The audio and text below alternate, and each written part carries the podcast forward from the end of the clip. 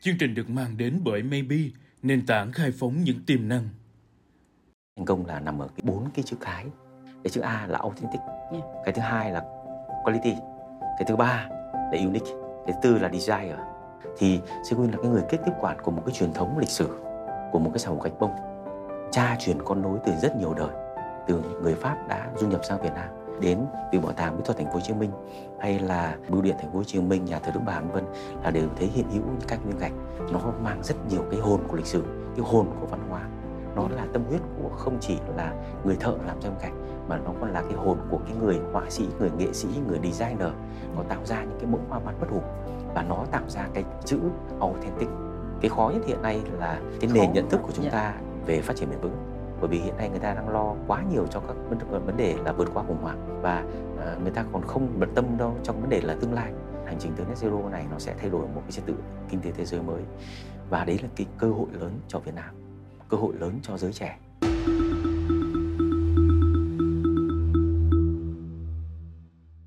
Chào các bạn, đây là chương trình năm W một H Podcast, và câu chuyện của chúng ta hôm nay là cuộc gặp gỡ với lại anh Đinh Hồng Kỳ.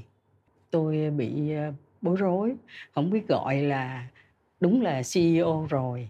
Anh Kỳ lại vừa là một người hoạt động hiệp hội, vừa là một doanh nhân trong một cái ngành nghề rất là đặc sắc hiện nay, cũng vừa là người viết rất là nhiều bài giống như là nhà báo.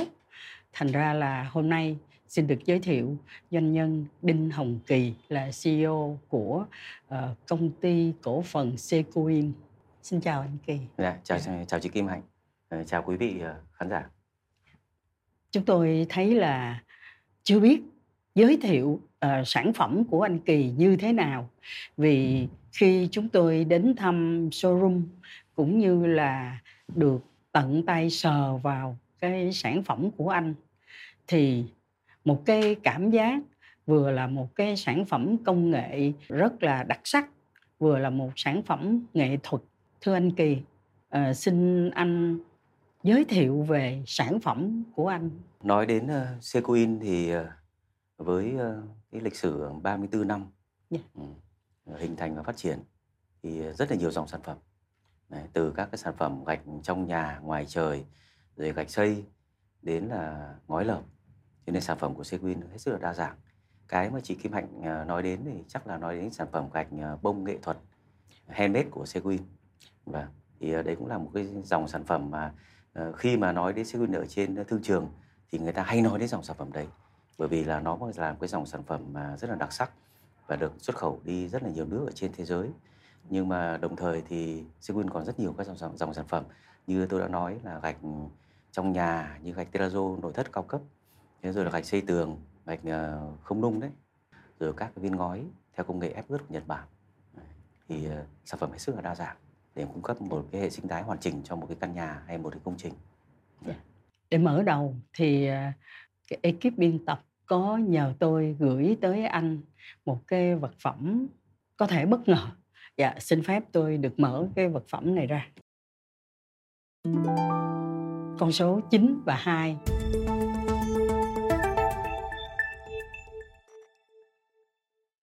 Các bạn có nghiên cứu, vì cũng khá là tò mò về cái quy trình mà mình làm gạch bông, mà anh có nói là gạch bông nghệ thuật đó, là trong chín cái công đoạn làm gạch thì có hai cái công đoạn là handmade, yeah. là thủ công. Yeah. Ừ, anh có thể nói rõ thêm về cái quy trình đó và hai cái công đoạn này nó tham gia như thế nào? Vâng, thì đối với sản phẩm gạch bông nghệ thuật mà handmade ấy, thì thì nó rất nhiều cái quy trình, nhìn thì tưởng là là đơn giản nhưng mà hết sức là phức tạp. Thế thì ở đây nếu mà tổng kết lại thì nó là cả một cái chuỗi quá trình hết sức là phức tạp. Yeah. Đấy, không có một quy trình nào gọi là là then chốt cả. Yeah. Mà tất cả các quy trình của nó đều rất là quan trọng. Nhưng mà nếu mà tổng kết lại thì nó có hai quy trình. Đấy là quy trình số hai ấy, là quy trình mà khi mà rót cái nguyên vật liệu vào trong khuôn. Yeah. Và đấy là một quy trình hết sức là đặc biệt, và nó làm sao để các nguyên vật liệu nó được chảy vào các cái khe yeah. của trong khuôn. Đấy, rồi các với các màu sắc nó rất là khác nhau. Yeah. Đấy, và để mà nó hòa quyện lại với nhau thì đấy là một quy trình. Để thậm chí kể cả một quy trình nữa là khi mà mình nhấc cái khuôn lên Đấy, thì cái người thợ nó phải rất là khéo tay, nếu không thì các cái, cái màu sắc nó sẽ bị nhòe lại với nhau. Và chị thấy là cái viên gạch bông sequin nó sắc nét, nó, nó, nó cực kỳ sắc nét mà màu không hề nhòe lại với nhau. Thì đấy cũng là một quy trình hết sức là, là phức tạp và nó đòi hỏi một cái tay nghề rất là cao. Và nó cũng đánh giá xem là cái người thợ gạch bông này trình độ cao hay thấp, nó nằm ở cái vị trí đấy. Và công đoạn tiếp theo nữa là công đoạn, các công đoạn mà đổ nguyên vật liệu. Tưởng rằng tưởng chừng như nó hết sức là đơn giản, nhưng mà thực chất ra thì nó rất là nhiều lớp và nó đòi hỏi cái sự khéo tay và sự rất, rất là đều. Đấy, và nó cũng quyết định được là xem viên gạch nó có sắc nét hay không. Đấy, ví dụ như là một cái màng lớp nguyên liệu rất là mỏng, một cái lớp nguyên liệu rất là riêng, nó có tác dụng là hút các cái viên gạch, các cái nước của viên gạch nó lên và nó để xe cái bề mặt của viên gạch. Đấy, sau đó thì người ta mới đổ các cái lớp nguyên liệu đế. Và khi mà người ta đổ các lớp nguyên liệu đế như vậy thì đến công đoạn nữa là đến công đoạn ép. Đấy, công đoạn ép thì cũng là công đoạn hết sức là quan trọng, là nó nằm ở, ở cái mục số chín của chị đấy. Yeah. Đấy, và người ta ép đây, người ta có thể ép thông thường ở các nước như là Maroc hay Mexico người ta chỉ ép một lần thôi. Nhưng yeah. viên gạch của Secoin người ta có thể ép đến hai lần. Yeah. Và với hai lần như vậy thì nó làm cho viên gạch nó chắc hơn, nó sắc sảo hơn và nó các cái được họa tiết của nó nó sắc nét hơn và các cái thành cạnh viên gạch trông nó nó nó rất là sắc sảo. Thì sau đó thì mình có thể là đến một cái quy trình nữa rất quan trọng là quy trình bốc được viên gạch ra. Yeah. Đấy. Cứ nghĩ rằng là bốc viên gạch ra nó đơn giản nhưng không phải. Bốc viên gạch ra nó như thế nào để viên gạch nó vẫn còn nguyên vẹn và nó không bị lem, nó không bị sứt ở các cái bề mặt của viên gạch cũng như ở các cạnh viên gạch. Sau đó thì từ các cái viên gạch như vậy người ta mới đưa vào trong các kệ để người ta, ta xếp viên gạch. Thì cả một quy trình như vậy nó hết sức là phức tạp. Một viên gạch thôi. Một viên gạch. Dạ. Yeah. Yeah. Như vậy thì không phải là chính. Thật Đúng ra rồi. là chính là yeah. mình mình mình nói những cái chủ điểm thôi. Dạ vâng. Chứ yeah. không biết bao nhiêu á. Dạ vâng. Dạ. Tôi hình dung từ số hai cho tới số chín là không phải chỉ có kỹ thuật. Vâng. Không phải chỉ có nghệ thuật. Vâng. Mà nó còn có, hình như nó còn có cái tâm của người thợ đổ dạ, vâng. vô từng dạ. cái viên gạch. Còn tôi gọi là cái người thợ nó dồn cái hồn. Dạ. Dồn cái hồn dạ. cho cái viên gạch. Và dạ. và cái việc hình thành ra viên gạch nó không chỉ đơn thuần là cái người thợ ở cái khâu tạo hình mà ép, mà cả cái khâu chuẩn bị nguyên vật liệu cũng hết sức là phức tạp. Dạ. Thế trước đây ấy, thì khi mà à, bọn tôi tiếp quản cái nhà máy gạch trang trí Thanh Danh ấy, thì cái người thợ họ làm họ làm hết sức là đơn giản. Dạ. Đấy, từ khâu nguyên vật liệu cho đến khâu tạo hình và khâu dưỡng hộ ra viên gạch. Nhưng mà khi bọn tôi tiếp quản nhà máy ấy, thì bọn tôi cũng có hợp tác với cả một cái chuyên gia của Hà Lan. Và đây là cái một, cái, một người chuyên gia rất là nhiều năm kinh nghiệm đối với gạch bông. Đấy, và như chị biết ấy, thì gạch bông nó không phải xuất phát từ Việt Nam, nó xuất phát từ châu Âu. Yeah. Đấy, và nó có, có lịch sử là hơn một trăm năm rồi. một trăm, yeah. Tính đến nay là ở tại Việt Nam là một trăm mười bốn năm. Nhưng mà trên thế giới thì nó có lịch sử khoảng, khoảng hơn hai trăm năm rồi. Yeah. Thế do vậy là các chuyên gia trong lĩnh vực gạch bông này lại là ở thuộc về châu Âu. Và yeah. khi họ sang ấy, thì họ mới hướng dẫn lại cái quy trình, cách làm ra yeah. gạch tương xảo. Thế và lúc đấy ấy, thì thông thường một người thợ gạch bông lúc đấy ở trên thị trường người ta chỉ làm ra một giờ người ta làm ra đến tận hai trăm viên gạch. Yeah. Đấy, và các viên gạch như vậy thì về mặt hình thức và chất lượng nó thua xa viên gạch của Secoin sau này làm. Yeah. Và cái mà chúng tôi làm thì chúng tôi yêu cầu là người thợ là chỉ được làm bảy mươi viên gạch trong một giờ thôi. Hơn nữa ở cái khâu nữa, một khâu rất quan trọng là cái khâu nguyên vật liệu trong viên gạch. Yeah. Nguyên vật liệu ngày xưa trước đây ấy, ở viên gạch bông của Việt Nam ấy chỉ đơn thuần có mỗi là xi măng trắng, bột màu. Yeah. Đấy, là xong, là cái lớp. Yeah. Là bề mặt. Ừ. Đấy. Thế khi mà chúng tôi làm đấy thì chúng tôi áp dụng một, chúng tôi tìm ra một cái chất mà cái chất đấy là một cái hóa chất của một cái hãng phát minh ra ở Thụy Sĩ. Khi chúng tôi thí nghiệm ở trong viên gạch ấy, thì nó tạo ra cho viên gạch đấy nó rất là loãng, nó rất là lỏng. Yeah. Đấy. Và khi người thợ đổ ấy thì nó điền vào những cái khe chi tiết của viên gạch nó rất là nhỏ. Ừ. Mà những những cái chi tiết đấy trước đây không hề thể nào mà có thể là len nguyên liệu len nó vô được. Yeah. Thì với hóa chất này của Thụy Sĩ nó có thể len được. Đồng thời họ còn có một cái hóa chất nó tạo ra cái màu bên gạch bên gạch bên, bên gạch nó sáng hơn. Yeah. Nó đẹp hơn và ừ. nó thật hơn và nó ừ. bền theo thời gian. Bên cạnh các cái kỹ năng của người thợ. Yeah. Thì cái cần thiết là cái công nghệ vật liệu, đặc biệt công nghệ vật liệu hiện đại phải được áp dụng vào. Đấy, để nó thứ nhất là nâng cao về chất lượng bên cạnh, cái thứ hai nó tạo ra những cái cái cái họa tiết nó rất là là tinh xảo tỉ mỉ nhờ vào kỹ thuật và công nghệ.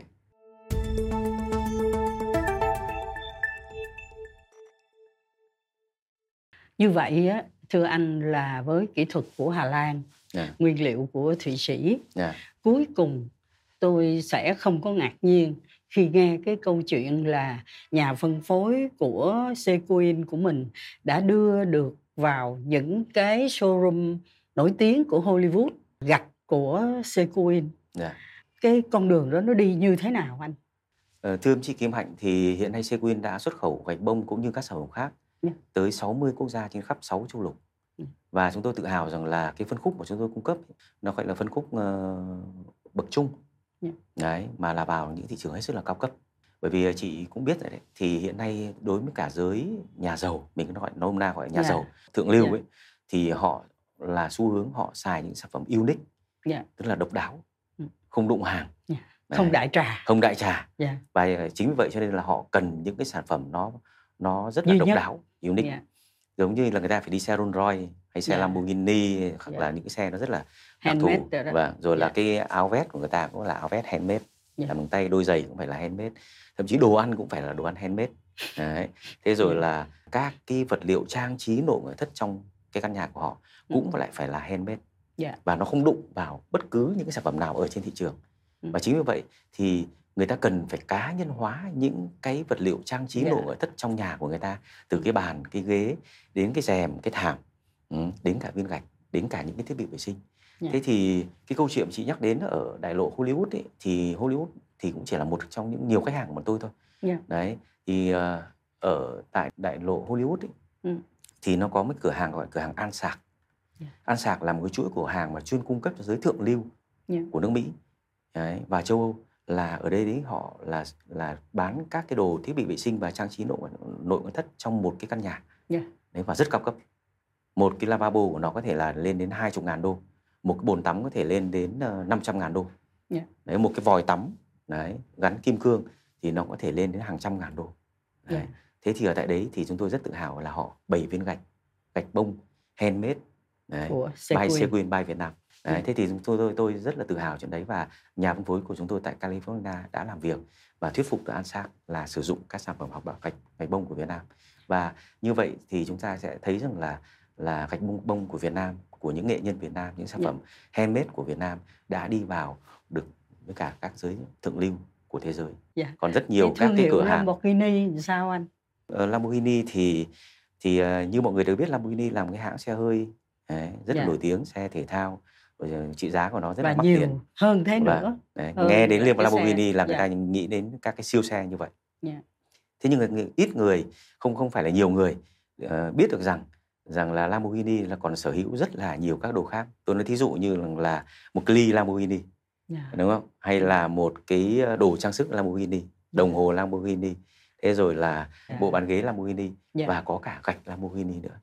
Thế khi Lamborghini họ phát triển cái đấy thì, thì trong một cái chiếc xe của Lamborghini nó rất nhiều nhiều các bộ phận handmade. Thì người ta muốn là các cái sản phẩm gạch của Lamborghini cũng phải có theo một cái cái cái cái style như vậy. Yeah. Đấy, và họ đi tìm ở các cái nhà cung ứng gạch handmade ở trên thế giới. Và Secoin là một trong những nhà cung cấp gạch handmade đã được họ chọn yeah. để mà mà mà mà hợp tác để sản xuất ra các cái dòng sản phẩm gạch gọi là gạch uh, Lamborghini, nhưng mà made by Secoin in Việt Nam. Hình như có lúc là mình cũng làm gạch cho Pfizer. Dạ vâng, đấy không? Là cũng là yeah. một câu chuyện thú vị. Yeah. Đấy là câu chuyện cách đây có hai năm thôi. Yeah. Lúc mà giữa đại dịch Covid rất là đang rất là căng thẳng. Đấy. Toàn bộ các nhà máy của Secoin là cũng là nằm trong cái, cái chính sách là, là lockdown đấy, yeah. nên là không được sản xuất, chỉ có những nhà máy nào là sản xuất ba T ừ. đấy, đủ điều kiện thì mới sản xuất. Và chúng tôi cũng đã phải cố gắng hết sức để cho những người sản xuất, người thợ của chúng tôi làm ba T để phục vụ cho một số các đơn hàng đặc biệt của nước ngoài. Yeah. Và một trong những đơn hàng đặc biệt như vậy là cung cấp cho cái trụ sở chính của tập đoàn Pfizer tại New York. Và yeah. họ xây dựng một trụ sở khổng lồ ở, ở giữa trung tâm New York. Yeah. Và tại cái trụ sở khổng lồ của tập đoàn Pfizer đấy sử dụng viên gạch của Secoin. Secoin unique, unique. Yeah. Yeah. Theo một design riêng. Yeah. Yeah.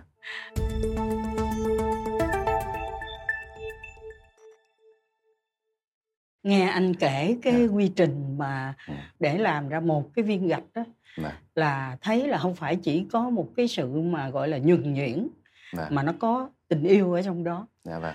Mà lại nghe là khởi đầu là anh là một người làm về vi tính, một người yeah. học yeah. chuyên môn về I T. Yeah. Vậy thì ừ. con đường nào mà đưa một cái ông kỹ sư vi tính mà chuyển qua làm một cái người mà làm ra những cái viên gạch lạ lùng đó. Dạ vâng, đó là một câu chuyện dài thưa chị chị chị Kim Hạnh. À, tôi lại tốt nghiệp Đại học Bách khoa Hà Nội. Dạ. Ừ, thì chuyên ngành định quyền tự động. Đấy, do là có cha là giáo sư của trường Đại học Bách khoa Hà Nội cho nên là tôi cũng được ưu tiên một chút là được tiếp cận với cả những cái kiến thức mà cũng khá là mới. Đấy, năm đấy là tôi tốt nghiệp năm một chín tám tám, thì trước đấy tôi đã được học về lập trình, lập trình máy tính. Tất nhiên là lập trình máy tính là ở đấy hồi thời đấy thì ở mức độ hết sức là đơn giản. Sau đó thì tôi ra đi làm ở tại trung tâm máy tính của công ty điện lực của thành phố. Đấy, tại đấy thì tôi cũng cùng với các đồng nghiệp thì đã lập ra cái phần mềm đầu tiên là cái phần mềm mà nhập điểm thi đại học vào máy vi tính. Thời đấy, trước đấy yeah. người ta nhập điểm thi đại học ấy, khối A, khối yeah, D, khối yeah. C ấy, là ba môn toán lý, toán lý hóa hay văn sử địa ấy, yeah. là kết quả báo về yeah. là, là thi đạt, đạt bao nhiêu điểm ấy, là hoàn toàn viết bằng tay. Yeah. Họ tên Nguyễn Văn A, tám toán là mấy điểm, lý mấy điểm, hóa mấy điểm, người ta yeah. đưa bao thư gửi bưu điện, thậm chí một hai tháng sau mới nhận được. Yeah. Đấy, thế thì hồi đấy thì bọn tôi đã lập ra cái phần mềm để làm sao nhập các cái dữ liệu vào và nó tự động in ra. Rồi sau đó thì người ta mới thay vì phải tra ở trong sổ mới viết ra thì máy tính in ra cho mình và cắt ra đưa vào trong bao thư gửi đi. Thì nghe thì bây giờ thì nghe thấy câu chuyện đấy nó rất là khôi hài vì nó quá đơn giản, nhưng mà hồi đấy nó gần như một cuộc cách mạng yeah. và nó là một cái câu chuyện khá lớn mà bọn tôi cũng rất là tự hào. Nhưng sau đó thì tôi cũng chỉ có hai năm thôi, sau đó tôi sang yeah. Ba Lan ừ. và lúc đấy thì tôi làm việc ở cơ quan thương vụ của Đại sứ quán Việt Nam tại Ba Lan. Hồi đấy còn trẻ lắm, hai mươi tư tuổi yeah. còn rất là trẻ đấy, đã sang làm việc ở cơ quan thương vụ. Và tôi đã bắt đầu với công việc kinh doanh, không hề liên quan đến máy tính nữa. Thế sau đó khi kết thúc nhiệm kỳ vào năm chín mươi lăm quay trở về nước thì tôi rời khỏi nhà nước và tham gia vào Secoin, là công ty của gia đình được thành lập yeah. bởi cha tôi sáu năm trước đấy. Yeah. Đấy, thế thì và khi về thì tôi thấy rằng là cái mảng vật liệu xây dựng không nung ở các nước châu Âu nó cực kỳ phát triển. Ở Việt Nam lúc đấy thì vẫn là các gạch nung truyền thống. Yeah. Yeah. Đấy, hết sức là truyền thống và rất là sơ khởi, và tôi nghĩ rằng là đây là một sản phẩm rất là tương lai của Việt Nam. Thế và chúng tôi đã tập trung vào cái mảng vật liệu xây dựng không nung. Yeah. Lúc đầu thì Secoin là tập trung vào cái mảng là chuyển giao công nghệ. Nhưng sau đó thì tôi nghĩ rằng là cũng do một cái nghiệp gì đó yeah. hay là do một cái duyên gì đó đấy mà đã đã định vào cái cuộc đời tôi rằng là lúc đấy tôi lại đam mê là sản xuất, tự sản xuất thay vì mình chuyển giao công nghệ, mình tự sản xuất. Yeah. Thế lúc đấy thì trong gia đình thì mọi người cũng cũng cũng cản cái chuyện đấy. Đấy, tại vì mọi người bảo là sản xuất nó vất vả lắm, thôi cứ cung cấp thiết bị chuyển giao công nghệ thì nó nhàn hơn. Thì đúng là như vậy.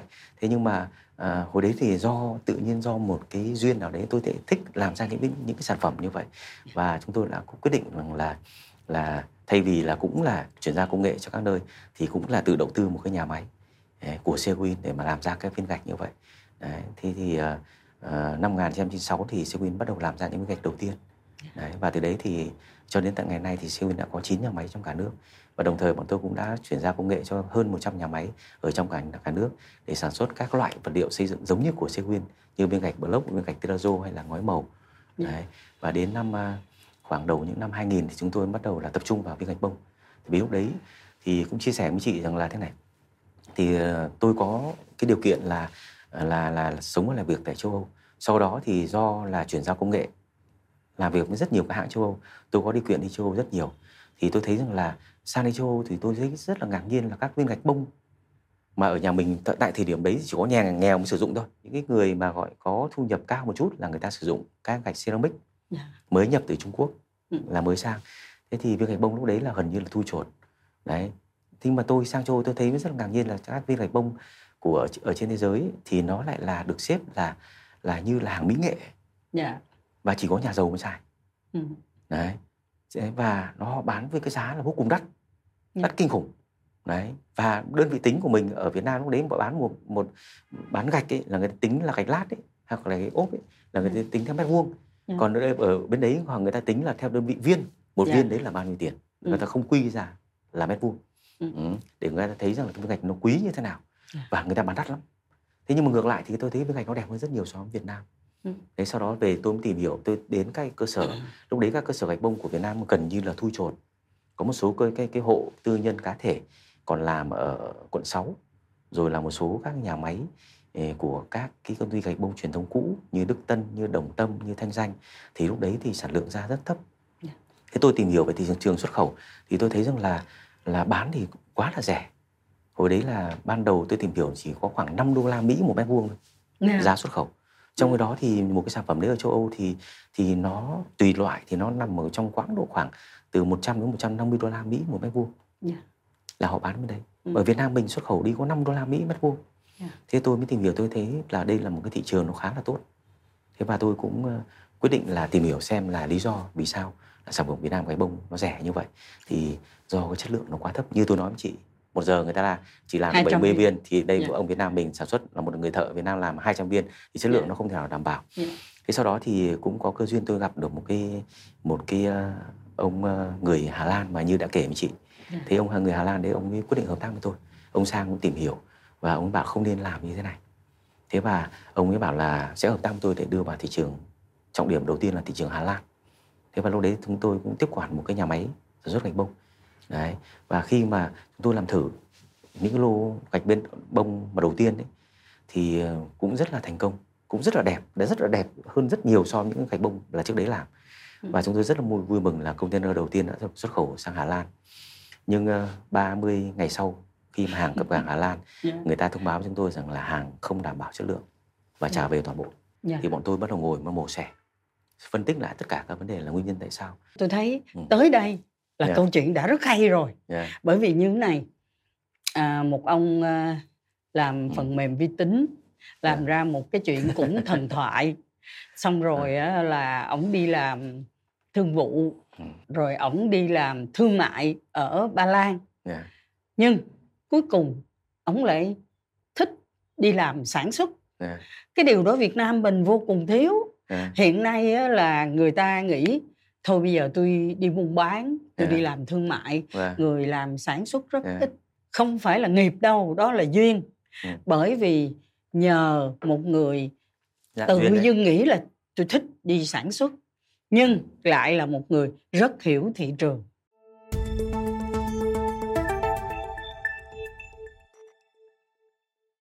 Tôi nghĩ vậy, cái gốc của tất cả cái, cái sự nghiệp lớn này Này. là ở chỗ anh muốn sản xuất, yeah.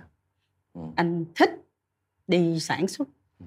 thì mới có chuyện là đi tìm những cái người thợ giỏi rồi vân vân. Thì yeah. cả một cái dây chuyền sau đó là bắt yeah. đầu từ cái tình yêu. Và lúc đấy thì mới đến cái câu chuyện mà kể với chị là mới đi tìm hiểu các hóa chất, đi tìm hiểu cái rồi, một, rồi tôi mời mời được một cái nghệ nhân số một của Việt Nam yeah.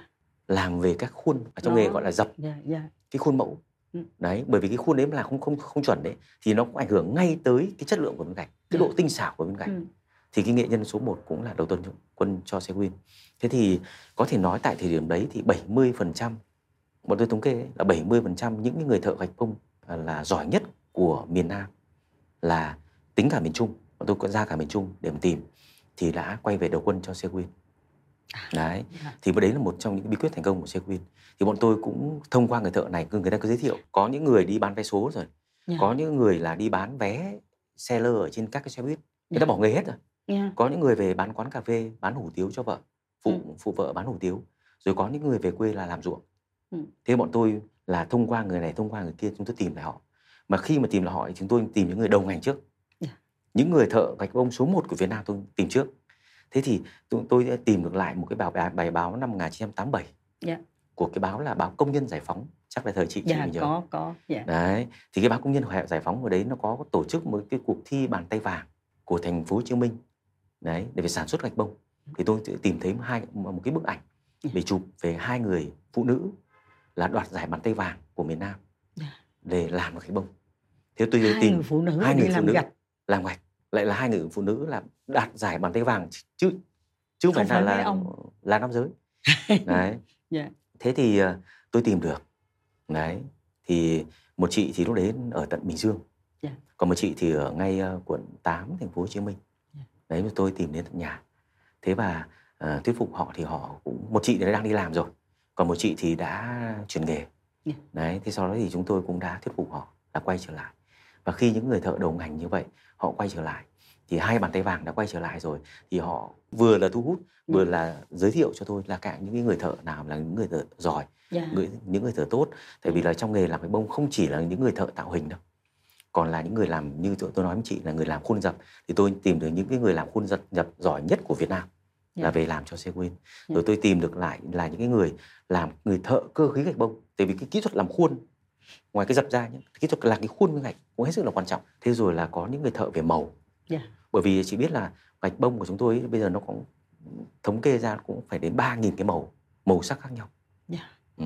Thì cái kỹ thuật pha chế màu, màu. Yeah. là cũng phải rất là tinh tế, là giỏi, và chúng tôi đáp ứng được tất cả các cái màu của các cái designer ở trên thế giới họ thiết kế ra. À, nếu mà kể thì chắc là một ngày cũng không hết cái chuyện làm gạch bông, nó là rất nhiều yếu tố. Đấy, thậm chí rằng là xin kể với chị là thế này, làm cái nghề gạch bông nó phức tạp đến cái mức độ là thế này. Yeah. Khi mà ánh mặt trời nó lên đấy, yeah. cũng vẫn người thợ đấy đổ, vẫn ừ. nguồn nguyên liệu đấy, vẫn cái khuôn cái dập đấy người ta làm cho miếng gạch này. Nhưng khi mặt trời lên đấy, trời nó còn nóng, độ ẩm lên cao, yeah. miếng gạch nó ra nó khác hẳn. Và đến chiều tối miếng gạch ra khi mà ánh mặt trời nó tắt đi ở trong cái nhà xưởng đấy, yeah. là nó cũng khác đi. Yeah. Đấy, và chính người thợ người ta nhận ra yeah. được chính cái điều đấy, và người ta phải có điều chỉnh. Ừ. Buổi sáng người ta điều chỉnh khác, buổi chiều người ta điều chỉnh khác, buổi tối điều chỉnh khác. Yeah.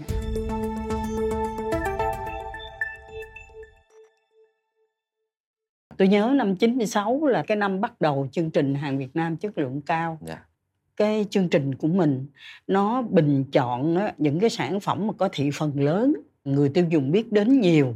Yeah. Và thật sự là nó không có tìm đến Secoin. Yeah. Tại vì nó không phải là một cái sản phẩm mà nó có tính cách tiêu dùng đại chúng. Yeah. Từ năm một chín chín sáu phải không anh? À, chín sáu thì mới Secoin mới bắt đầu làm gạch, nhưng hồi đấy mới làm cái ra những cái gạch block với cả là terrazzo thôi. Yeah. Sau khi mà áp dụng tất cả những cái kỹ thuật công nghệ cũng như những người thợ tinh túy nhất yeah. quay trở về làm việc với Secoin ấy, thì một năm sau chúng tôi mới làm ra gạch có chất lượng. Yeah. Sau đó chúng tôi bắt đầu nâng cái giá của của sản phẩm lên. Yeah. Bằng cái việc là nâng giá sản phẩm lên ấy, thì bọn tôi tập trung đầu tư vào cái thứ nhất là cái người thợ, là thu nhập họ phải được cao. Ừ. Thay vì cái giá khoán ngày xưa họ bây giờ là một đồng, thì bây giờ giá khoán của họ phải là mười đồng, hai mươi đồng. Yeah. Đấy. Thế thì thu nhập của họ cao, họ yên tâm ở lại nghề, yeah. và họ yên tâm để làm ra những bức gạch thật kỹ, thật tinh xảo, ừ. không chạy theo sản lượng. Cái thứ hai nữa là phải đưa những cái kỹ thuật, những nguyên liệu vào, áp dụng những kỹ thuật máy móc tốt vào để làm ra bức gạch tinh xảo. Cái thứ ba nữa rằng là mình phải có hệ thống marketing ở yeah. tại thị trường nước ngoài. Thì bọn tôi hợp tác với cả một loạt các cái nhà phát triển marketing ở thị trường trường nước ngoài, trước hết là châu Âu, sau ừ. đó thì bắt đầu lan rộng ra các cái thị trường khác. Đấy, tại thời điểm đấy tôi với cả vợ tôi đi nước ngoài rất là nhiều để mà tiếp thị cho những cái sản phẩm này. Ừ. Và uh, hồi đấy trên Facebook của tôi có kể những câu chuyện mà hai vợ chồng tôi là xếp các cái các cái viên gạch yeah. trong hai cái vali, vì tiêu chuẩn mỗi người chỉ được một cái vali thôi, yeah. toàn gạch. Ừ. Đấy, lễ mễ đi tất chắc cả các không cái, hiểu các cái ga tàu, các ga yeah. tàu đến từng cái nơi, các cái shop, những cái cửa hàng, yeah. những công ty kinh doanh những cái loại sản phẩm gạch yeah. tương tự như vậy để yeah. chào cho họ. Và đây Việt Nam đã làm ra những sản phẩm như thế này. Yeah. Thế thì đến lúc đến lúc đấy thì họ mới nhìn những cái sản phẩm đấy thì họ ngạc nhiên lắm. Yeah. Tại vì họ mới nghĩ rằng sản phẩm gạch bông ngày xưa Việt Nam họ biết có lịch sử hơn trăm năm rồi. Yeah. Đấy, nhưng họ biết, nhưng mà họ không phải. Họ cái thấy này. Nó không được đẹp như thế. Yeah. Đấy, và họ bảo là lúc đấy đối thủ đối thủ của Việt Nam lúc đấy là ở Maroc, ừ. ở Mexico là hai đối thủ chính của Việt Nam. Có một số nước nhỏ như là Brazil, Venezuela cũng có làm, và hoặc là một số xưởng nhỏ ở Bồ Đào Nha và Tây Ban Nha có làm, và Thổ Nhĩ Kỳ nữa cũng có làm, nhưng mà uh, sản lượng hơi ít. Yeah. Hai đối thủ chính vẫn là Mexico và uh, Maroc. Maroc. Họ làm số lượng rất nhiều. Thì viên gạch của Secoin lúc đấy nó khác hẳn. Họ nhìn nó khác hẳn, họ bảo là yeah. không nghĩ rằng là có thể làm được như vậy. Yeah. Họ bảo tôi sẽ phải sang Việt Nam, tôi xem các ông làm như thế nào mà làm ra được ra bức gạch nó đẹp như vậy. Yeah. Thế mà chúng tôi nâng, nâng dần lên. Thay vì lúc đấy Việt Nam trước khi mà khi mà chúng tôi vào nghề thì một viên gạch bông chỉ xuất được như kể với chị là có năm đô la Mỹ thôi. Yeah. Thì bọn tôi bắt đầu là là bán được, xuất khẩu được, và chúng tôi nâng dần giá lên và nâng lên hai mươi lăm đô mét vuông. Yeah. Gấp năm. Đấy, và tạo ra một cái giá trị, yeah. một cái dòng sản phẩm mới. Và khi mà mình làm đẹp được như vậy rồi thì nó họ bắt đầu là là là bắt đầu tạo ra cái trend, tạo ra một cái xu hướng sử dụng. Và khi mà tạo ra xu hướng sử dụng thì bọn tôi bắt đầu nghĩ đến cái việc là thay vì các cái vấn đề là marketing thì bọn tôi tập trung là cho hợp tác các cái nhà thiết kế. Yeah. Bởi vì trong các cái câu câu mà bọn tôi slogan chúng tôi nói về gạch bông Secoin ấy là tôi nói rằng là ở đây là các viên gạch mà đã được kết tinh từ cái giá trị của truyền thống của uh, châu Á yeah. với cả những cái tinh túy của phương Tây, của châu Âu. Và các cái tinh túy về nghệ thuật của châu Âu. Thế do vậy rằng là chúng tôi hợp tác với các nhà thiết kế ở nước ngoài. Thế thì uh, lúc đầu thì chúng tôi hợp tác với nhà, các nhà thiết kế của tại châu Âu. Có một nhà thiết kế tại Paris, một nhà thiết kế tại London và một nhà thiết kế tại Hà Lan. Đều là những nhà thiết kế mà trước hết họ rất là nổi tiếng. Thứ hai nữa họ rất đam mê với cả gạch bông. Yeah. Họ phải có đam mê thì họ mới thổi hồn được vào cho bên cạnh và họ design được ra những cái mẫu rất là đẹp. Thế sau đó tôi lại hợp tác tiếp với cả một cái nhà thiết kế ở tại New Jersey của Mỹ. Yeah. Đấy, bà Mikovich. Đấy, thì bà này bà mê gạch bông khủng khiếp. Yeah. Và bà thiết kế ra rất nhiều bộ sưu tập gạch bông, rất nhiều yeah. bộ sưu tập yeah. riêng cho thị trường Mỹ. Yeah. Đấy, sau đó tôi hợp tác với các nhà thiết kế của Nhật Bản. Và nếu mà nhìn vào cái miếng gạch bông mà chúng tôi bán tại thị trường Nhật Bản thì biết ngay đấy là design của Nhật Bản. Yeah. Bởi vì nó theo cái style của Nhật Bản. Yeah. Và khi mà chúng tôi làm cả thị trường ở Dubai, ấy, yeah. thị trường ở Trung Đông ấy, thì nhìn những miếng gạch đấy biết ngay đấy thị trường là dành cho thị trường Trung Đông. Trung Đông. Đấy. Yeah. Và Mỹ và Úc thì hơn nó, nó hơi giống nhau. Yeah. Đấy. Thì cái style của họ nó hơi giống nhau. Yeah. Thế thì uh, khi mà chúng tôi hợp tác với, với nhiều nhà thiết kế như vậy thì chúng tôi tạo ra rất nhiều các cái bộ sưu tập. Và chúng tôi đa dạng được cái đối tượng khách hàng của mình. Yeah. Và người ta giải quyết được cả vấn đề là vừa giải quyết vấn đề thị hiếu của họ, vừa giải quyết được vấn đề không đụng hàng của họ. Ừ. Rất unique đối với sản phẩm của họ. Và chính vì vậy cho nên là, là chính mình tạo ra trend. Yeah. Chính mình là phải là người tạo ra trend như vậy. Và dần dần, dần thì cái, cái, các cái nhà phân phối của tôi ở các nước nó càng mở rộng ra. Yeah. Lúc đầu họ chỉ mua một vài mét vuông, sau đó họ mua vài trăm mét vuông, sau đó họ mua đến một container. Vì sao họ đặt hàng rất là nhiều và lúc đấy khối lượng đặt hàng là không làm kịp, không thể làm kịp mà chúng tôi mở yeah. ra liên tục. Bởi vì một như kể với chị là một người thợ gạch bông đào tạo phải mất đến cả sáu tháng mà không phải người thợ nào ra uh, cũng, cũng ra nghề, nghề được.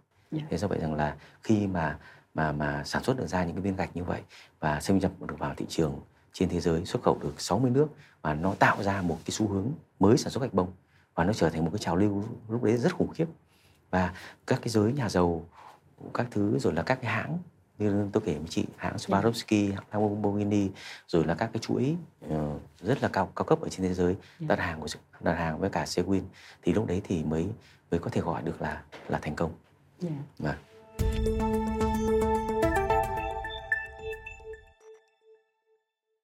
Nhiều người thì nói là gia đình của anh Kỳ là một gia đình khoa cử. À. Tôi thì tôi thấy cũng giống đó. Anh Kỳ là giống ông thầy giáo lắm á.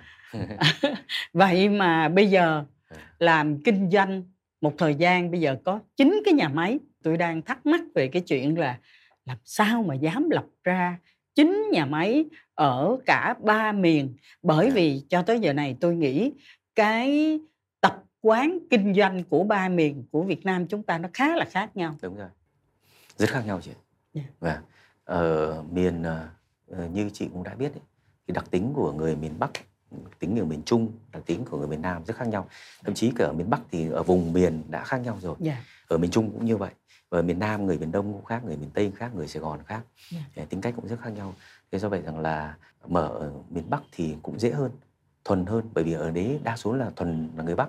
Yeah. Hay hoặc là mở miền Trung cũng đa số là thuần là người miền Trung. Yeah. Như ở miền Nam này thì là mix. Đấy, yeah. tứ xứ đổ về. Yeah. Đấy, có cả người miền Tây, có cả người miền Đông Nam Bộ, có cả người Sài Gòn, rồi có rất nhiều người miền Trung, yeah. người miền Trung, miền Bắc vào làm rất yeah. nhiều và họ, nó là một cái tập hợp đấy, rất là là là đa tính cách, yeah. đấy, đa nhân cách và uh, quản lý thì cũng phức tạp hơn rất nhiều so với cả việc quản lý của miền Bắc miền Trung. Yeah. Mình không thể nào đem cái cái cái cách quản lý của, của các cái nhà máy ở miền Bắc về mặt nhân sự áp dụng cho miền Trung. Yeah. Là thất bại hoặc là áp dụng cho miền Nam thất bại. Yeah. Đấy, mà mỗi nơi là mình phải có một cái, cái, cái có một chính sách hoặc là có một cách thức quản lý yeah. nó riêng thì mới phù hợp với cả yeah. từng vùng miền được. Việt Nam hiện nay thì đang có một cái vấn đề rất là lớn yeah. là xây dựng thương hiệu của sản phẩm lớn của Việt Nam và cả cái thương hiệu của Việt Nam thì cái tổ chức Future Brand họ yeah. có đưa ra một số những cái nguyên tắc cũng như là những cái đúc kết các cái kinh nghiệm. Secoin cũng là một cái trường hợp mà chúng ta đi từ cái chỗ là hồi nãy có một cái từ anh Kỳ nói là gạch bông nó lụi tàn. Tức là vì trong nước người ta không sử dụng. Cái trend ở nước ngoài thì chúng ta chưa tới. Vậy là chúng ta vươn lên rồi cuối cùng người ta nhìn nhận mình và bây giờ xuất khẩu được đi sáu mươi nước. Đấy. Thì cái câu chuyện đó, cái bước thành công đó có thể rút ra được những cái kinh nghiệm gì trong cái việc xây dựng thương hiệu? À, cách đây cũng hơn một năm thì tôi cũng có một cái bài thuyết trình chia sẻ ở tại Bộ Công Thương đấy, về cái những cái kinh nghiệm để mà đưa những cái sản phẩm thuần Việt ra thị trường thế giới đấy, và những thành công cũng như là các cái thách thức khi mà đưa thương hiệu Việt ra ở trên thế giới. Và như chị cũng biết ấy, thì Secoin cũng là tám năm liền được chính phủ công nhận là thương hiệu quốc gia của Việt Nam. Đấy, thì chúng tôi cũng rất là tự hào và được Bộ Công Thương chọn làm đơn vị điểm của Việt Nam để mà giới thiệu cái, cái kinh nghiệm của mình. Hiện tại cái cuộc hội thảo đấy ấy, thì tôi cũng, cũng nêu cái ý mà chị đã nêu của Future Brand. Họ phân tích các yếu tố thành công của một cái thương hiệu của một quốc gia khi mà thâm nhập vào một cái thị trường khác. Thì cái thành công là nằm ở cái yếu tố gì thì tôi mới nhớ rằng là nó có bốn cái chữ cái. Cái chữ cái thứ nhất, ấy, cái chữ A là authentic. Yeah. Cái thứ hai là quality. Yeah. Quality thì không thể chất thiếu. Lượng. Yeah. Rõ ràng rồi. Cái thứ ba là unique. Yeah. Cái thứ tư là desire. Yeah. Thế ở cái yếu tố thứ nhất là authentic ấy, là sản phẩm đích thực. Yeah. Sản phẩm đích thực là những cái sản phẩm mà nó phải mang được cái tính bản vị của địa phương. Nó phải, nó tính phải đại có diện. Những cái tính là rất là đặc trưng, yeah. ừ, mang tính giá trị truyền thống lịch sử, ừ. giá trị văn hóa, yeah. đấy, một cái giá trị truyền thống nó phải nằm ở đấy. Ừ. Thế thì cái gạch bông của Việt Nam, gạch bông của Secoin ấy, nó đạt được cái yếu tố đấy. Ừ. Đấy, chúng tôi tạo ra các cái story, các cái câu chuyện cho gạch bông của Secoin, gạch bông của Việt Nam. Một những câu chuyện, câu chuyện của nó bắt đầu từ năm một chín một không khi những cái gạch bông Việt Nam được là người Pháp du nhập vào Việt Nam. Bởi Brossard Mocvan là hai nhà thiết kế nổi tiếng của Pháp. Brossard Mocvan là cái người mà đã thiết kế và thi công ra cái nhà ga Hàng Cỏ, yeah. ra cái nhà ga Côn Minh, yeah. ở Trung Quốc, yeah. và đặc biệt là chợ Bến Thành Sài Gòn, yeah. và nay là thành phố Hồ Chí Minh. Và họ là người thiết kế và thi công. Nhưng mà tất cả những viên gạch thời đấy mà nhập vào Việt Nam, mà sử dụng ở các công trình từ thời Pháp và thời Việt Nam đều nhập từ Pháp. Và họ là cái người đầu tiên đã nhập những cái máy từ Pháp sang Việt Nam để sản xuất vào năm một chín một không. Và sau đó đến năm một chín năm năm, đấy, sau năm một chín năm tư thì uh, chuyển sang cho một tư nhân của Việt Nam, thời Việt Nam Cộng Hòa. Và được đổi tên thành Thanh Danh, từ Brossard Mocvan sang Thanh Danh. Thế sau đó thì Thanh Danh thì đến năm một nghìn, sau năm một chín bảy năm, đất nước uh, thống nhất thì được quốc hữu hóa và trở thành một cái doanh nghiệp của nhà nước. Và đến bây giờ vẫn là doanh nghiệp của nhà nước. Và đến năm một chín chín chín thì Bộ Tài chính cũng như Ủy ban nhân dân thành phố Hồ Chí Minh đấy và giao cho Secoin là tiếp quản để mà vận hành tiếp tục cái nhà máy khi mà nó lụi tàn. Đấy, nó không sản xuất được nữa về cái gạch bông. Thì Secoin là cái người kết tiếp quản của một cái truyền thống lịch sử của một cái sản phẩm gạch bông. Cha truyền con nối từ rất nhiều đời, từ người Pháp đã du nhập sang Việt Nam. Và bây giờ chị đến Viện Bảo tàng Mỹ thuật Thành phố Hồ Chí Minh hay là các công trình như là uh, Bưu điện Thành phố Hồ Chí Minh, nhà thờ Đức Bà vân vân là đều thấy hiện hữu các viên gạch nó mang cái dấu hồn của lịch sử như vậy. Yeah. Và những cái viên gạch đấy người ta gọi là nó mang rất nhiều cái hồn của lịch sử, cái hồn của văn hóa yeah. ở trong cái cái viên gạch. Nó yeah. là tâm huyết của không chỉ là người thợ làm ra viên gạch mà nó còn là cái hồn của cái người họa sĩ, người nghệ sĩ, người designer nó yeah. tạo ra những cái mẫu hoa văn bất hủ ở trên các cái tác phẩm viên gạch như vậy. Và nó tạo ra cái chữ authentic. Yeah. Và người ta mua viên gạch, một sản phẩm, người ta không chỉ phải mua một cái sản phẩm đơn thuần mà người ta mua cả cái hồn của nó, cả ừ. một câu chuyện về nó, cả một lịch sử văn hóa, cả đời cha truyền con nối ừ. và cách thức làm ra viên gạch. Và tất cả những cái đấy nó kết tinh lại ở cái chữ authentic yeah. mà Future Brand họ đã tổng kết. Yếu tố thứ hai là con là quality, là chất ừ. lượng. Thì cái chất lượng ở trên thế giới hiện nay nó cũng rất khác. Thưa chị Kim Hạnh, yeah. không chỉ là gạch tôi tốt lắm, gạch tôi đẹp lắm, tốt đẹp là tất nhiên yeah. người ta mới mua. Không phải là của tôi đạt những tiêu chuẩn về i ét ô này, i ét ô kia, cái đấy là tất nhiên, cái đấy sơ đẳng rồi. Mà bây giờ thế giới người ta cần phải đến đấy là xê ét i, là trách nhiệm xã hội. Yeah. Đấy, khi mà anh làm ra sản phẩm đấy thì xê ét i sao? Do, do vậy rằng là khi mà Secoin làm ra những sản phẩm như vậy ấy, thì tham gia được vào ba cái chuỗi cung ứng trên toàn cầu. Thì hàng năm cho đến tận bây giờ là ba cái chuỗi cung ứng đấy vẫn tổ chức các cái đoàn kiểm soát độc lập, yeah. đánh giá độc lập đến đánh giá từng nhà máy của Secoin về xê ét i. Yeah. Và đấy là lý do vì sao năm vừa rồi, năm hai nghìn không trăm hai mươi hai là Secoin cũng là đạt được cái xê ét i một trăm yeah. của vê xê i là công nhận. Người ta test là từ công nhân, từ bảo hộ lao động đến thang bảng lương chế độ cho người lao động, rồi là các vấn đề về môi trường, các vấn đề trách nhiệm xã hội của ông trong doanh nghiệp của ông có đảm bảo đây hay không. Yeah. Ừ. Thế rồi các cái vấn đề về chứng chỉ xanh thì gạch bông của Secoin ấy thì phải gửi đến một cái phòng thí nghiệm độc lập ở Thụy Điển, họ phải thí nghiệm và châu Âu phát hành ra cho Secoin một cái giấy chứng nhận là sản phẩm đạt được tiêu chuẩn A cộng của châu Âu.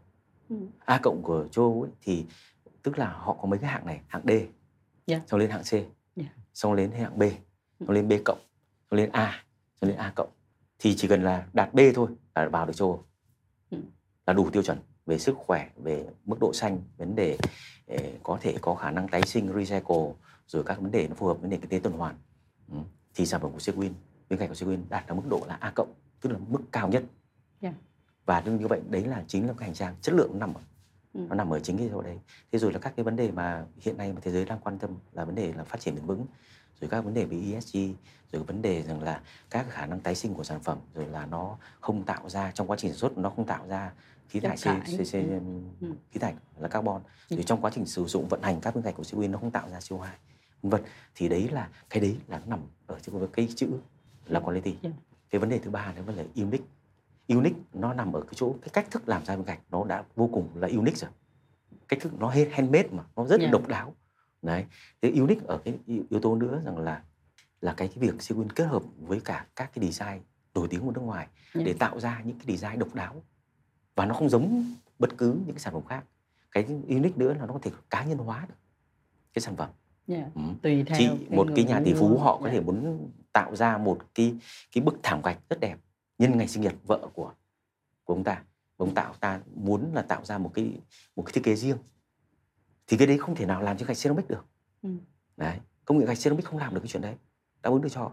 Và lúc đấy họ chỉ có thể làm trên gạch của Secoin, ừ. một cái thảm rất là nhỏ, Secoin vẫn vẫn có thể làm được và nhà thiết kế nó vẫn tạo ra. Ừ. Đấy, và Secoin sản xuất theo những đơn hàng nó mang tính chất cá nhân hóa như vậy và đặc biệt là nó là handmade. Yeah. Đó là vấn đề handmade. Và yếu tố cuối cùng là yếu tố design. là chữ yeah. chữ chữ D là chữ yeah. chữ đi design, tức là là dịch sang tiếng Việt là cái sự chấp nhận của người địa phương đối với sản phẩm đó, người ta có chấp nhận nhận được một sản phẩm đấy hay không. Thì tất cả những yếu tố như vậy và tất cả những cái câu chuyện mà mà mình tạo ra và những nhà phân phối chuyên nghiệp của Secoin mà bán ở tại địa phương, mặc dù đấy là sản phẩm made by Secoin in Việt Nam, ừ. nhưng mà được phân phối bởi những cái hãng rất là nổi tiếng như như, như tôi kể với chị là như ừ. là cái chuỗi cửa hàng Ann Sacks, yeah. rất là cao cấp của Mỹ, hay là uh, i đê o của Pháp, hoặc là các cái chuỗi ở tại Nhật Bản, hay là những cái chuỗi của chúng tôi tại Úc, thì là toàn là những cái nhà phân phối họ rất là nổi tiếng. Yeah. Ừ. Và khi họ phân phối những cái sản phẩm của Secoin như vậy thì họ tạo ra cái tính chấp nhận của địa phương, đó chính là design. Và bốn cái yếu tố như vậy mới có thể giúp được cho những cái sản phẩm của Secoin nó mới có có những chỗ chỗ đứng sâu rộng ở thị trường nước ngoài và nó mới tạo ra những cái những cái tính bền vững cho một cái dòng sản phẩm.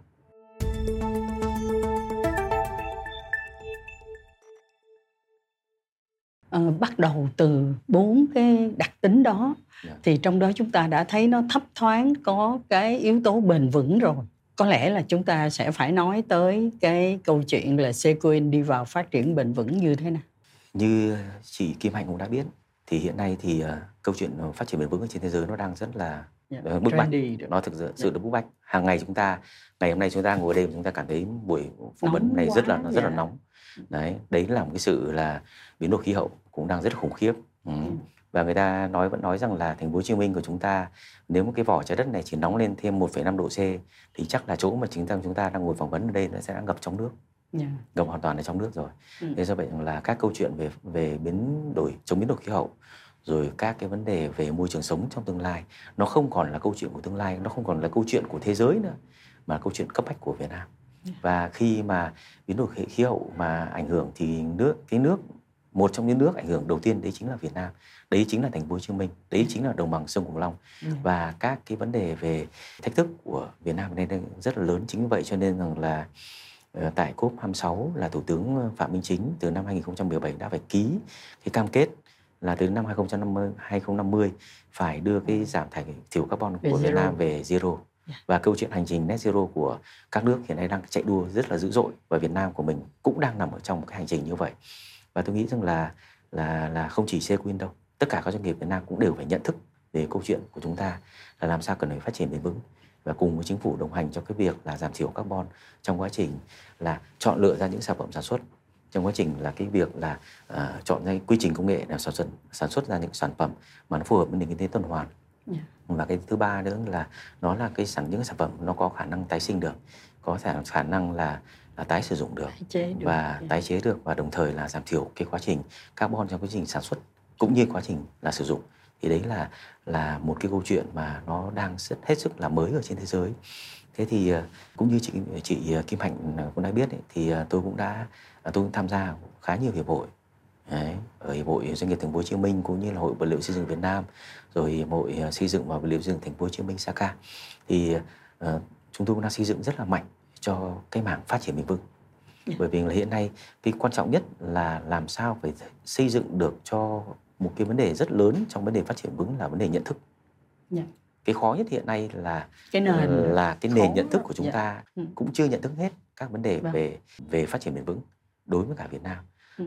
Điều đó thì nó càng khó hơn đối với các doanh nghiệp, bởi vì hiện nay người ta đang lo quá nhiều cho các vấn đề là vượt qua khủng hoảng, yeah. khó khăn của nền kinh tế, ừ.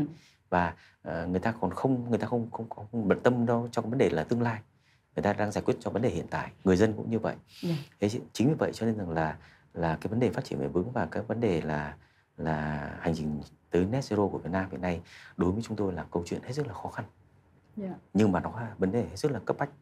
Thế chính, chính vì vậy cho nên rằng là làm sao để xây dựng được nhận thức, làm sao để cho bên cạnh cái việc là phục hồi kinh tế, vượt qua khủng hoảng, ừ, thì cái vấn đề là xây dựng một cái doanh nghiệp yeah. để mà hướng tới cái vấn đề phát triển bền vững là rất quan trọng. Thế thì sau khi, khi mà nghiên cứu ở tất cả các nước, đi rất là nhiều nước, và thậm chí ở bên cạnh chúng ta như Singapore tới năm hai không ba mươi đã, đã, đã đạt tới là net zero. Yeah. Nhật Bản, tôi vừa cách đây mấy ngày tôi vừa ở Nhật Bản, thì hành trình tới net zero của họ cũng đang tốc độ cũng rất là nhanh, và họ cam kết là trước hai không ba mươi là họ đã sẽ là thành công với Nhật Bản là là tiến tới là net zero. Vậy thì Việt Nam, câu chuyện Việt Nam của chúng ta là sao? Thì hiện nay cũng đang hết sức là gian truân. Thế thì tôi vẫn hình dung rằng là sau cái cuộc khủng hoảng kinh tế này, sau những cái câu chuyện về dịch bệnh Covid, yeah. sau những câu chuyện về về xung đột về địa chính trị, câu chuyện chiến tranh Nga Ukraine vân vân, và câu chuyện phát triển bền vững của trên thế giới đang chạy đua rất là dữ dội, hành trình tới net zero của toàn cầu, thì nó sẽ xây dựng các cái trật tự kinh tế thế giới mới chắc chắn. Yeah. Bởi bởi vì với hành trình tới net zero ấy, thì một số các cái quy trình sản xuất cũ, các cái dòng sản phẩm cũ bắt buộc phải loại bỏ. Yeah. Ừ. Và người ta sẽ phải xây dựng những cái series dòng dòng sản phẩm mới. Yeah. Xe điện cũng là một thí dụ. Yeah. Và trong cái quá trình giảm thiểu carbon, trong quá, quá trình sản xuất như vậy, thì những quy trình sản xuất cũ cũng sẽ phải thay đổi hoàn toàn. Yeah. Quy trình sản xuất rồi là máy móc, trang thiết bị, công nghệ thay đổi hoàn toàn. Đấy. Và chính vì vậy lượng... rồi nguyên vật liệu, năng lượng, năng lượng tái tạo vân vân, những cái câu chuyện như vậy nó sẽ tạo ra một cái trật tự kinh tế thế giới mới ở trên thế giới này. Yeah. Câu chuyện và chúng ta vẫn thấy hình dung rằng là cái câu chuyện về chuyển đổi số hiện nay trên thế giới nó đang rất hết sức là dữ dội, và chính câu chuyện chuyển đổi số đã biến rất nhiều những cái nhà tỷ phú trước đây là bây giờ trở thành là không còn là tỷ phú nữa và trở thành là người bình thường, và cái những cái nhà tỷ phú mới mới nổi ở trong những lĩnh vực hết sức là mới mẻ lại trở thành những nhà tỷ phú hết sức là nhanh. Yeah. Đấy, rồi câu chuyện về chat chat giê pê tê chị thấy không, tốc độ phát triển yeah. rất là vũ bão kinh hồn, yeah. và rất nhiều các lĩnh vực khác nữa. Và tôi sẽ vẫn hình dung rằng là câu chuyện hành trình tới net zero này nó sẽ thay đổi một cái trật tự kinh tế thế giới mới, và các mô hình kinh doanh mới ở trên thế giới này sẽ hình thành và lập lại, nó sẽ lập lại một cái trật tự mới, một cái mô, mô thức mới, mô hình mới. Và đấy là cái cơ hội lớn cho Việt Nam, cơ hội lớn cho giới trẻ. Không nhất thiết rằng là những cái người mà hiện nay đang là tỷ phú, nhà trị phú của Việt Nam họ sẽ sẽ là bền vững mãi đâu. Đặc biệt là những cái, cái người hình thành phát triển lên giàu có lên từ từ bất động sản thì chúng ta đang thấy rất là rõ cái này đang, đang rất là cực kỳ là khó khăn. Thì những cái người mới, những cái mô thức mới nó sẽ mới là hình thành.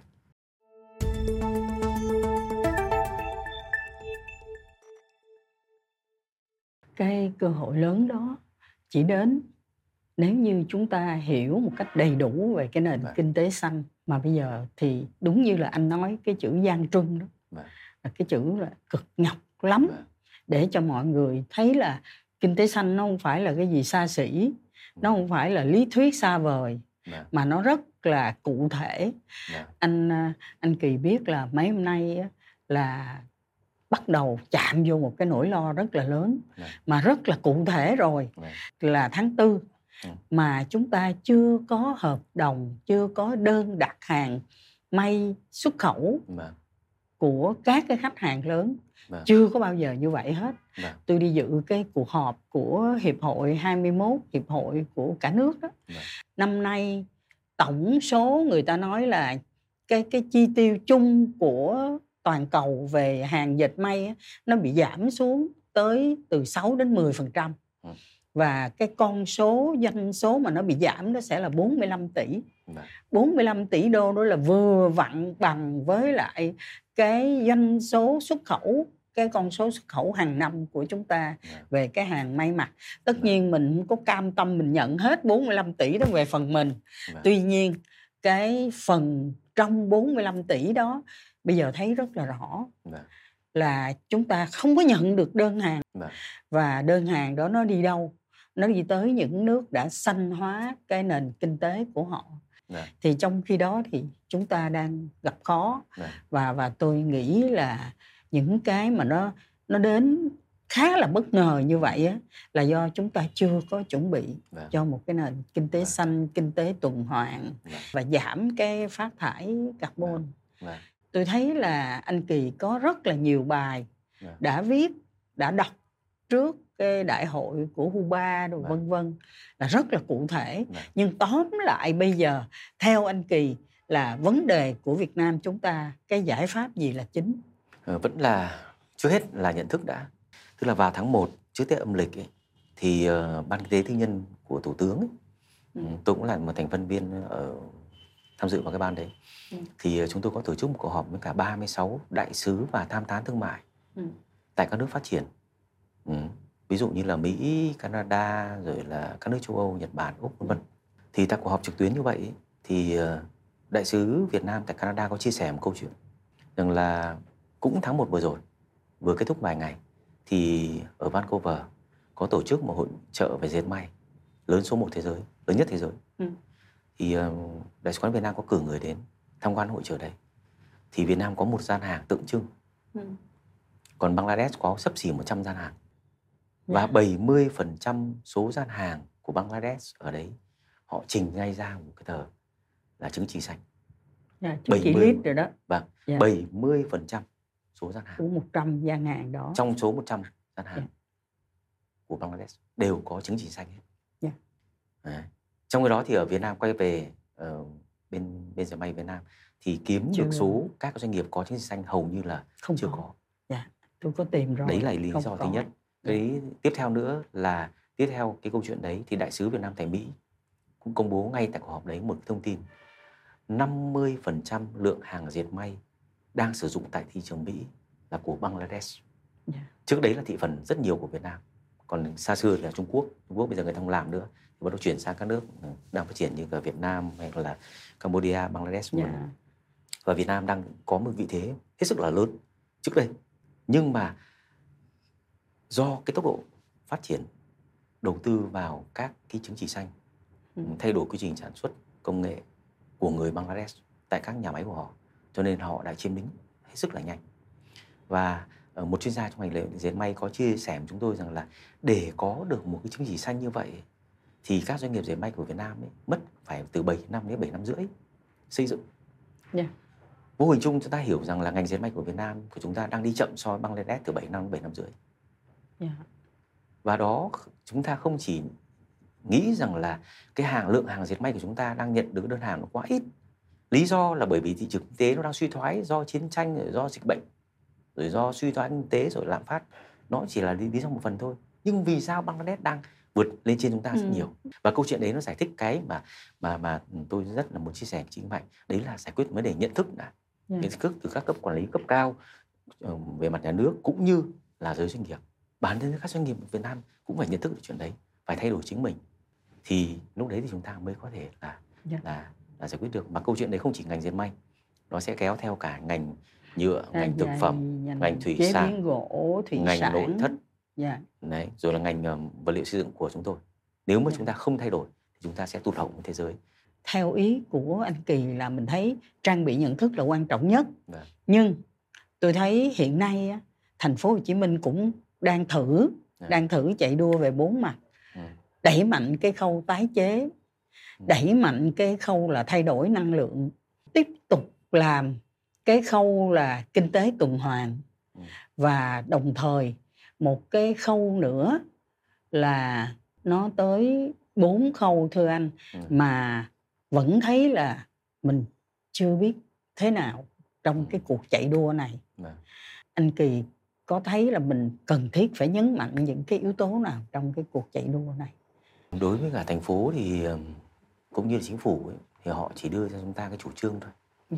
Còn mà bây giờ cái cuộc chạy đua này thì phải thực lực là tự tự mỗi doanh nghiệp, tự mỗi doanh nghiệp thôi. Ừ. Sau khi mình đã xác, xác định mình thay đổi được cái nhận thức của mình thì mình cũng phải phải lập lại, trước hết là phải lập lại kể cả từ tầm nhìn sứ mệnh của mình. Yeah. Bởi vì với câu chuyện hành trình tới Net Zero này này thì tôi vẫn chia sẻ với anh em ấy là đa số các doanh nghiệp phải viết lại tầm nhìn sứ mệnh hết. ừ. Đấy, tầm nhìn sứ mệnh của trước đây của chúng ta ở giai đoạn trước nó khác, còn ừ. tầm nhìn sứ mệnh ở trong giai đoạn này chúng ta cần phải viết khác, đặc biệt là sau cái câu chuyện khủng hoảng khủng hoảng về mặt là, là kinh tế. Đấy, và khủng hoảng kinh tế thì chắc chắn là nó sẽ sẽ trôi qua. Đấy, thì các doanh nghiệp nào mà vượt qua được cái giai đoạn khủng hoảng là kinh tế này, sau có thể một năm nhanh thì một năm, không thì hai ba năm nữa ừ, chúng ta vượt qua thì chúng ta sẽ đối mặt với cả câu chuyện phát triển bền vững, thách thức uh, các cái vấn đề về xanh. Thì uh, lúc đấy thì các doanh nghiệp trước hết là phải xây dựng lại cái sứ mệnh của mình, mình tồn tại làm cái gì và mình phải có cái tầm nhìn sản xuất ra những sản phẩm gì, những dịch vụ gì đấy, để mà đáp ứng được trong một cái hành trình tới tới Net Zero của Việt Nam. ừ. Nó là như vậy, và một cuộc cạnh tranh hết sức là khủng khiếp đối với cả ở trên thế giới, khi mà Việt Nam vẫn tự hào cho cái vấn đề là xuất khẩu rất mạnh vào thị trường Mỹ, vào e u, về Nhật Bản, xuất siêu quá quá là lớn. Yeah. Đấy, nhưng mà chúng ta đang thua dần ở trong tất, rất nhiều các lĩnh vực. Ừ, khi mà thế giới họ đã bắt đầu câu chuyện hành trình tới Net Zero và họ đã chuyển đổi các mô thức kinh, kinh tế của họ, kinh doanh của họ, sản phẩm của họ theo các cái mô thức là của một nền kinh tế là tuần hoàn. Mà mình chậm thay đổi thì mình sẽ thua ngay chính tại Việt Nam, yeah. tại ngay ngay tại cái thị trường Việt Nam. Rồi là các câu chuyện về hàng rào biên giới về carbon, uh, xê bê a em của uh, châu Âu đấy, đã ban hành rồi từ đầu năm. Rồi là hải quan xanh, chính sách hải quan xanh của Mỹ, của Nhật Bản đều ừ. đã ban hành, Úc đã ban hành hết rồi. Và lúc đấy hàng, một cái hàng rào về ngăn những cái sản phẩm về đo lường được các lượng carbon đấy, như vậy các chính trị xanh họ sẽ nêu ra một loạt như vậy.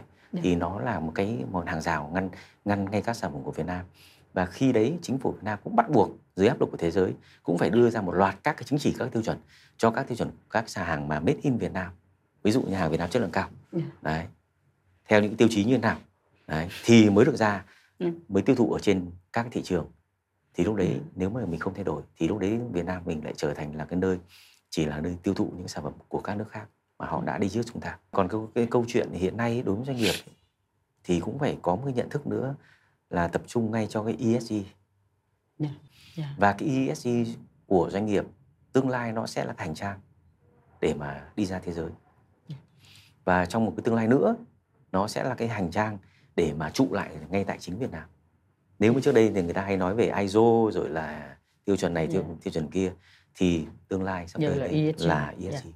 Ừ. là bắt buộc. Thì đấy cũng là một cái mà tôi nghĩ là là doanh nghiệp Việt Nam nên cần phải có cái thứ nhất là nhận thức, cái thứ hai nữa rằng là cần bắt đầu phải xây dựng cái hệ thống cho mình đi theo các cái chuẩn như vậy.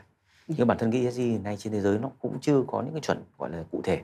Mỗi một góc độ của mỗi một một một cái một một một cái nhà tư vấn họ để đưa ra các cái chuẩn khác nhau, yeah. và chưa có một cái chuẩn chung chung cho thế giới. Ừ. Nhưng nó đều có những cái vấn đề nó rất là cơ bản mà mình cứ dạ. vẫn cứ phải dựa xây dựng lên cái đó. Đấy, dạ. sau đó thì về sau các tổ chức đánh giá vào thì họ họ họ đánh giá theo tiêu chí nào thì mình lựa theo thôi. nhưng mà mình vẫn phải có một cái nền rất là cơ bản đi theo, theo các cái E S G như vậy. Thật là hay là mình chạm vô được một cái vấn đề nó lớn. Yeah. Và quả thật là tôi đọc những cái bài viết gần đây của anh Kỳ, tôi biết yeah. là uh, với cái uh, công việc đi rất là nhiều, xuất hàng đi rất là nhiều nước yeah. và cũng tham gia rất là nhiều những cái cuộc thảo luận về những cái xu hướng mới của cái nền kinh tế thế giới yeah. mà Việt Nam mình là một cái nước xuất khẩu quá nhiều đi. Yeah. Thành ra cũng không thể nói là mình là người ở bên ngoài được, mình là người quá ở bên trong.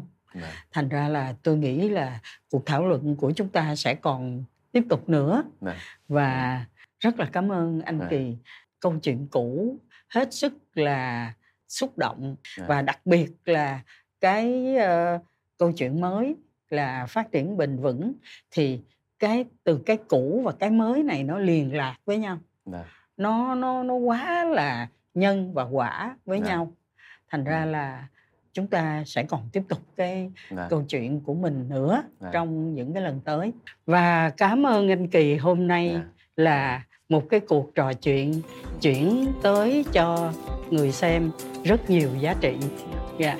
Chúng tôi xin được gửi tặng cho anh Đinh Hồng Kỳ một cái wow. một cái tác phẩm là làm bạc tay handmade, ờ, dạ. ờ, và dạ ờ, là các bạn tặng yeah. anh, đó là cái bức bức tranh các yeah. bạn mô tả yeah. ông Đinh Hồng Kỳ yeah. bằng giấy, yeah. dạ yeah. làm nhưng bạc tay đẹp trai Phương Phi hơn ở ngoài. Dạ. Rất cảm ơn chị Kim Hạnh dạ. và cảm ơn anh Kỳ chương trình. Rất dạ. cảm ơn chị đã dành cho cái buổi ngày hôm nay dạ. được chia sẻ. Dạ. Cảm ơn chị. Cảm ơn, cảm ơn. Và, và hẹn gặp lại, hẹn gặp lại.